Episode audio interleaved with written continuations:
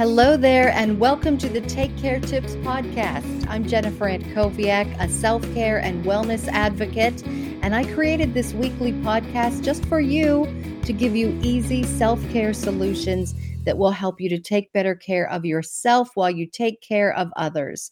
We'll cover a variety of self-care topics here, and at the end of each episode, you'll get a Take ten with Jen tip.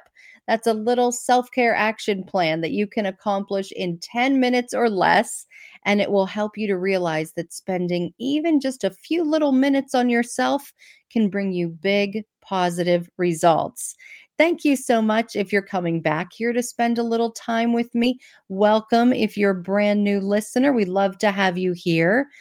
Starting this podcast to help people with real life self-care is something that I've wanted to do for a long time. I was a family caregiver, took care of my in-laws. And during that whole time, I really learned how easy it is to be consumed by other responsibilities and let your own care kind of slip to the back burner. If you're feeling overwhelmed or stressed, maybe you're not eating right, not sleeping well, not getting regular exercise, any of those kinds of things, you, you know exactly what I'm talking about here. And you will benefit so much from learning how to devote just a little bit of time to taking better care of yourself. Now, I know that there are a ton of barriers to that, right? Um, things like, I don't have enough time, I don't have enough money, or maybe just feeling guilty about giving yourself some attention. I can't wait for you to feel the results when you're able to bust through those barriers and shift things a bit. Your energy's going to go up. You'll be more positive and passionate.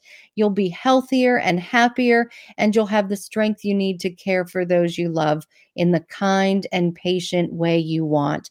I am so excited to show you what I've learned and continue to learn about self-care, and I hope that these Take Care tips will help you too. All right, so here we are just one week before Thanksgiving in the United States, and it's National Self-Care Week in the U K. Wherever you are, it's a good time to be thinking about taking good care of yourself. This build up to the holiday season is one that is fun and joyful, but there's also a lot going on, right? All those en- extra end-of-year projects at work with deadlines, and then around the house, we've got all kinds of cleaning and organizing to do. It seems like there's this growing to-do list that kind of never ends. And I'm wondering, and I'd love for you to ask yourself, where are you on that list? Actually, are you even on that list? We need to find ways to put ourselves on that list because all kinds of studies show that this time of year, all kinds of things can bubble up for us. And we really do need to be kind to ourselves to be able to move through this season in a healthy, happy way, right? So, along with the laughter and the celebrations that are going on, there can also be a lot of emotions and stress. There can be feelings of loneliness, grief, or sadness, especially for family caregivers or for anyone who has been in a situation where they're caring for others. Uh, you've probably heard the holiday blues, it being called the holiday blues.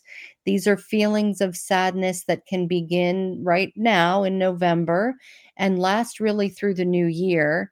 A group called the National Alliance on Mental Illness reports that two-thirds of people with any kind of underlying mental illness experience worsening symptoms during the holiday season, which may seem a little off. We may seem like this time of year with all the lights and the music and the fun activities could give us a boost, but actually it's the opposite. So that awareness is good so that we can kind of take a preemptive strike against all of that and work to build ourselves up for this time of year.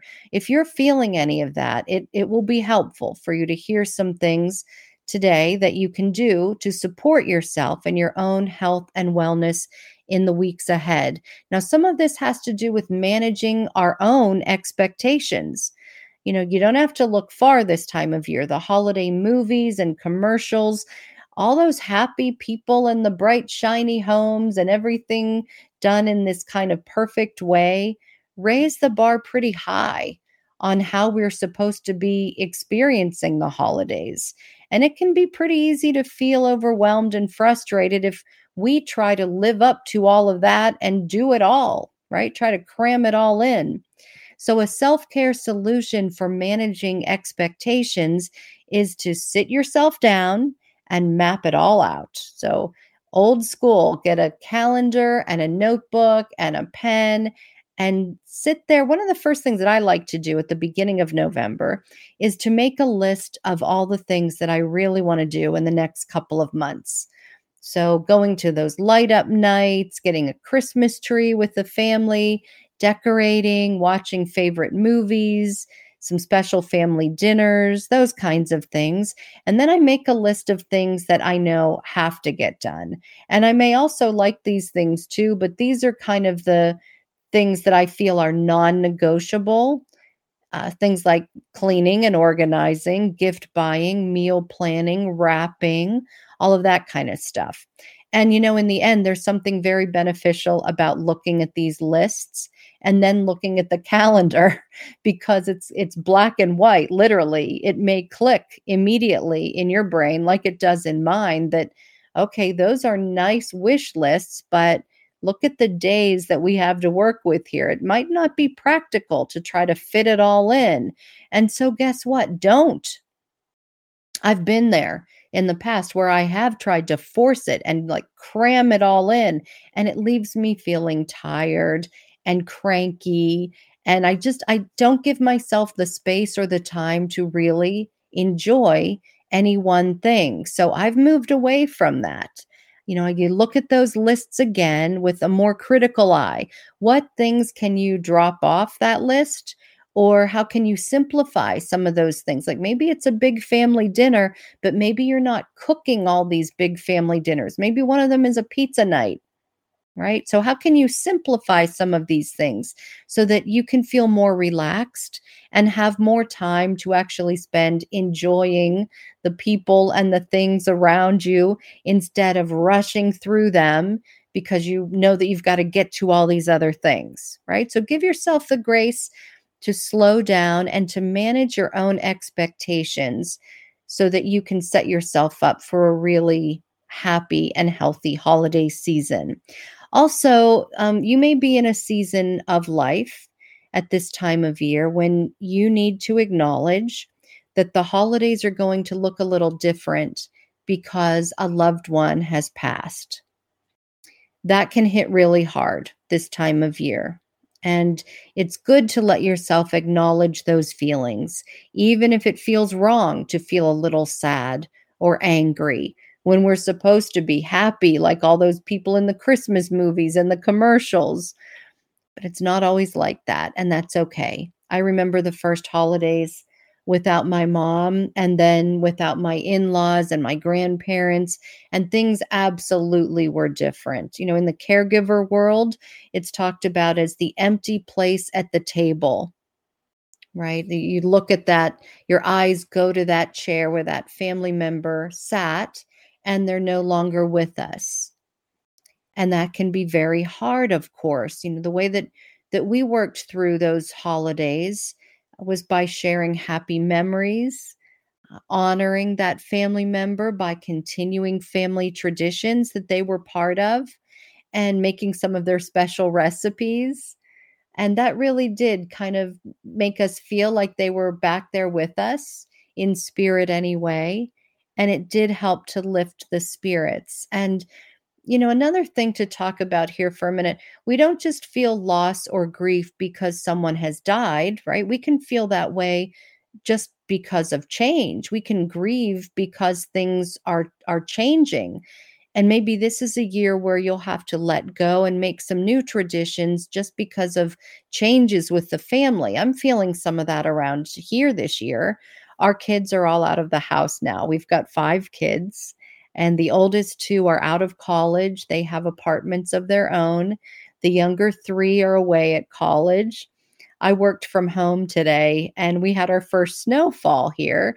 And as I looked out that window on our backyard and the snowflakes were falling down, I flashed back to the times when the kids were little, and boy, that first snowfall would have us running around outside to be in it, and it would be loud and there'd be laughter. And today that house felt big and quiet, very big and very quiet, as I was experiencing this first snowfall by myself here at home. And, you know, they live close. I, I mean, I'm I'm not like some in my position who have family members who live a world away or very far away. We they live ten minutes and twenty minutes away, and we talk several times a week. Even the kids at college are, you know, less than an hour away. They'll all be here for all of the holidays, but it's very different when they're coming and going versus living here. And I could feel that. And so I understand the challenge of, of feeling like you've got to kind of struggle to lift your spirits sometimes. And you know what? That's okay. It's okay, I think, to feel a little sadness thinking about what was, almost to honor it in a way. I think it would be abnormal not to. And I, I do lift myself up by focusing on creating some new routines and planning for big family things that bring a lot of joy. So getting everybody to decorate or bake cookies or get that family Christmas tree or go to see that Christmas light display, actually planning those things, getting those dates on the calendar is important to us mentally because it gives us a lot to look forward to. It helps us to realize that different doesn't mean bad. You can see right there that you're still all going to be together at many times during the season, and it's helpful. And we've talked about this before on this podcast. I'm going to bring it up again for this discussion, keeping a gratitude journal. I can't stress this enough. So many studies on gratitude show that this is such an effective and fast way to boost your mood. And so this is a great time of year to do this, right? Try to take just a few minutes every day to write down at least one thing that you're grateful for. It doesn't have to be a big thing. It all counts. It all helps to shift your mindset to something more positive. I make it part of my routine by keeping a notebook on my nightstand. So it's right there, so I can make gratitude journaling part of my morning and evening routines. And again, it doesn't have to be fancy. It doesn't have to be even a full sentence. Just jot something down that you are grateful for from your day. And I'm telling you, it really helps to put you in a more positive frame of mind. It's actually training your brain to look at things in a more positive way. So that's important work in those little minutes. Uh, making it a point to get outside for some fresh air and a walk is an awesome form of self-care. Even just a few minutes of physical activity starts to trigger the brain to release our feel-good hormones, and they work fast to boost the mood. And you can increase the good results of your walk by combining it with prayer. I do that. I use the time to give up any worries or ask for help or express thanks for the good things that I have around me. And so by doing that, you're supporting your mental health, your physical health, and your spiritual health all at the same time. I try to fit in a morning walk in my neighborhood. I take our dog. Uh, you know, there's less daylight out now in many parts of the world with the time change. And it's so nice to be in the sunshine. Even if it's chilly out, the research shows that being outside, even on cloudy days, even in chilly days, really helps. And so even if I feel like I've got to push myself some mornings to go out for that walk, I'll tell you, I always do feel refreshed, happier, stronger when I come back. It really sets the tone for a strong day. So maybe you can do that. Maybe you can work to fit a walk into your day.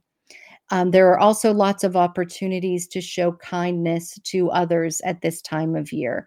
World Kindness Day was yesterday, but you can work that into your day every day, right? So Think about um, food pantries that need extra supplies and helping hands this time of year. I know families who do that as a family activity around Thanksgiving. They volunteer um, at food pantries or shelters. Maybe you can donate some clothing to a local shelter. You could also take some cookies or a meal to brighten a neighbor's day. Uh, so many good things that you can do, and giving of ourselves, giving of our time is so good for the soul. Again, the studies on this show that we receive so much more than we give in the form of wellness, because the act is just good for the body, good for the soul. All right. So lots of good ideas there. I'm sure there are many more, maybe some other things that you have tried, but that gets us started with some good pre-holiday self-care strategies to keep us healthy, happy, and strong as we move through this beautiful time of year.